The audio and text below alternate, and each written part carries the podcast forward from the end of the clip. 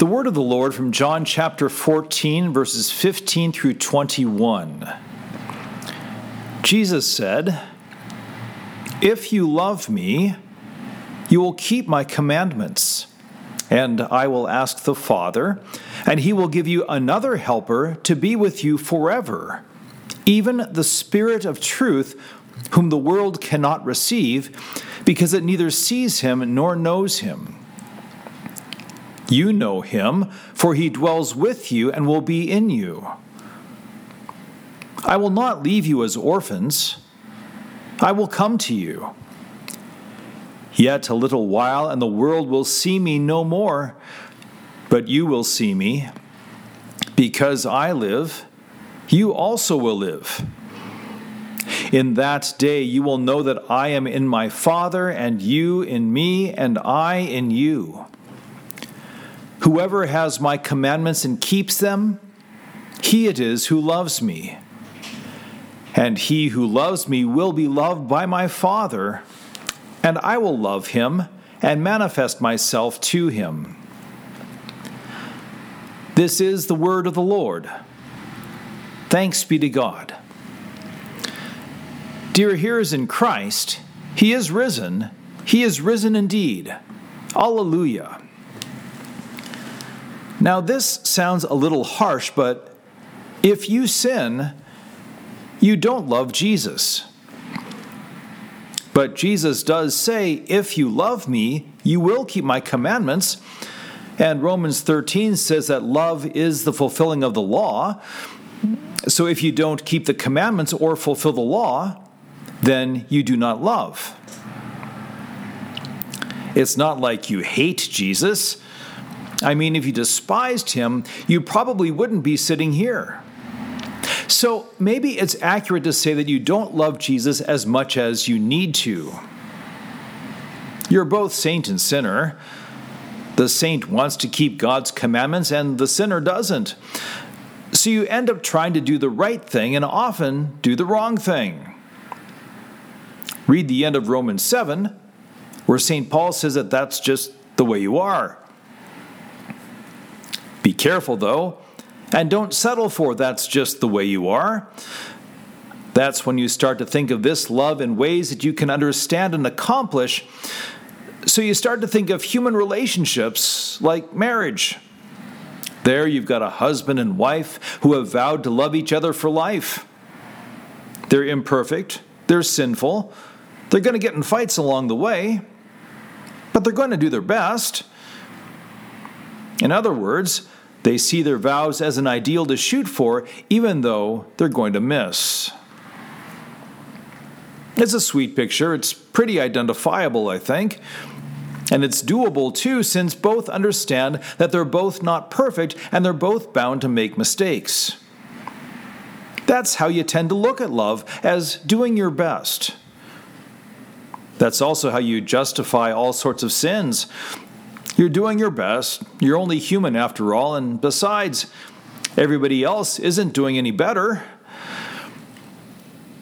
But if that's how you look at love when it comes to our text, then you're trying to get Jesus to agree with you when his words most certainly do not. For one thing, this is the perfect, holy Son of God who's speaking with you. So you can't be saying, Look, we all make mistakes and try to do our best because he doesn't make mistakes. He always does his best, and he never does anything to dis- disappoint you. For another, the word here for love has nothing to do with half measures or trying your best. It's that word agape, which means a sacrificial, selfless love that never fails. When Jesus says, If you love me, you will keep my commandments, the love there means that you will never fail at keeping his commandments. So, can you say that you love Jesus? You can as long as you're honest about it. An honest confession is I love Jesus, but not enough, not as I ought to, because I still sin. A dishonest confession would be I love Jesus enough because I'm doing the best that I can. That's dishonest because it's still not true. You can always do better. And it's dis- dishonest because it waters down the law. The first confession says, I need help, I need grace. While the second says, if it's good enough for me, it's good enough for Jesus. If you define love as if it's good enough for me, it's good enough for Jesus, then you're lost. See, then you've made yourself the standard of truth who says that Jesus has to go along with what you say. So there's your law for the day. If you sin, you don't love Jesus, at least not enough, not as you should. Anything less than perfect isn't good enough. If you think you're getting to heaven because of your love for Jesus, you're not getting to heaven. On a side note, this is one of those things that defines worship around here. It's not going to be about how much we love Jesus or how much we want to do for Jesus. This is divine service, holy worship. So we're not going to make the focus about us and our less than holy accomplishments. When we do speak of our love for Jesus, we make clear always that it's first about His love for us. And then we get back to His love for us. Namely, here's the gospel, which should come as no surprise Jesus loves you. He agape loves you in a selfless and sacrificial way, as in, God shows his love for us in that while we were still sinners, Christ died for us. His death on the cross for your sins in your place, that's the purest act of love that you could possibly encounter. But his death on the cross is not the end of his love because he is risen from the dead. He asks the Father, and with the Father's hearty approval, he gives you another helper, the Spirit of truth. There's a lot right there. For starters, that word helper says a lot.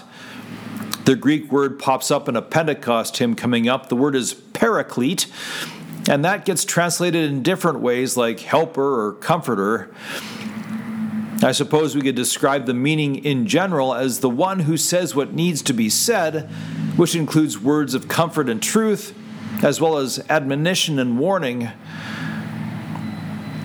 More technically, a paraclete is one who pleads your case like an advocate or a defense attorney. Please note that speaking and pleading and defending all involve the use of words so you know how the Holy Spirit is going to operate. He's going to use the Word of God. Second, Jesus calls him another helper, which means that there's more than one. In fact, Jesus has been helping the disciples by speaking to them his holy word. And as he says these words to them, he is about to go to the cross and die for their sins. Your sins, too. By his death and resurrection as your defender, he is about to secure the ultimate defense. When he intercedes and pleads your case at his Father's right hand, he defends you by saying, Father, you cannot condemn these for their sins because I died for their sins already. The price has been paid and the sentence has been carried out. Because you found me guilty on Calvary, pardon them. So now you've got the Son crucified and risen again, advocating your case before his Father in heaven, while the Holy Spirit is busy in the Word warning you of sin and strengthening your faith with the good news of forgiveness and life in Jesus. We don't want to tie them down, though. Jesus is still present here, giving you forgiveness and life in his means of grace, while the Holy Spirit is also present in heaven, crafting your prayers for the Father's ears with groanings too deep for words. Which might have you thinking that since you have two paracletes working for you, you're in good shape before the Father in heaven because at worst, it's two against one. But that's not quite it. As we often say from Psalm 124, verse 8 in the Confession of Sins, our help is in the name of the Lord who made heaven and earth, which says that God the Father Almighty, maker of heaven and earth, is also at work to help you. It's not two against one, it's three for you. When the son argues, Father, you can't condemn these people for their sins because I died for them already, the father completely agrees and says, Of course I can't condemn them because you died for them already. When it comes to salvation, the Holy Trinity is all in and all in your corner. The Son, with the Father's approval, gives you the Holy Spirit, and in the same breath, he says that he does not leave you as orphans. If you're not an orphan, you must be a child of God, adopted into the family, or born again. And where are you adopted, born again by the work of Father, Son, and Holy Spirit? In your baptism, by water and the Word. You're baptized. You're a beloved child of God. The Holy Spirit, the helper and spirit of truth, delivers forgiveness, gives you life, and sets you free from sin. And if you're set free from sin, then you're set free to love. In fact, you have no excuse not to love. And so Jesus repeats Whoever has my commandments and keeps them, he it is who loves me. And he who loves me will be loved by my Father, and I will love him and manifest myself to him. Huh. Back to love and keeping commandments. After that little burst of gospel, are you back to being hopeless again? After all, after all that God is doing to help you, your crummy job of keeping the commandments looks even more shoddy and unloving than before. You're not hopeless. We should also talk about that little word keep. Keep means to obey, but it also means to guard, to hold on to, to treasure. Should you keep? Should you obey God's commandments, His laws? Absolutely. But you don't, not as you should. So, where you don't, hold on to and treasure the following commandments all the more. Treasure the Lord's commandment be baptized, because when you were baptized, the Lord commanded be forgiven of your sins, as surely as he once commanded, Let there be light. In other words, by his command, he caused it to happen. At your baptism, he caused you to be his child, no longer an orphan. Treasure that. Hold on to it. Likewise, with every absolution, the Lord says, let there be forgiveness. Let there be faith.